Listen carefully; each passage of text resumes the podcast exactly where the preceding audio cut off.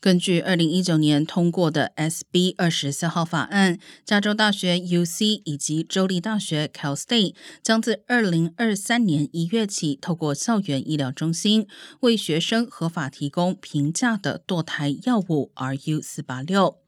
根据加大旧金山分校二零一八年的一份调查，每年有大约六千两百二十八名加大或州大学生寻求药物流产。SB 二十四号法案也是由学生率先发起，法律生效后能帮助需要者更容易取得堕胎药物，可以平衡堕胎诊所正在应对来自州外需求激增的情况。根据支持堕胎权的机构 g o m a t c h e r 的数据，大约百分之六十的堕胎者年龄在二十多岁。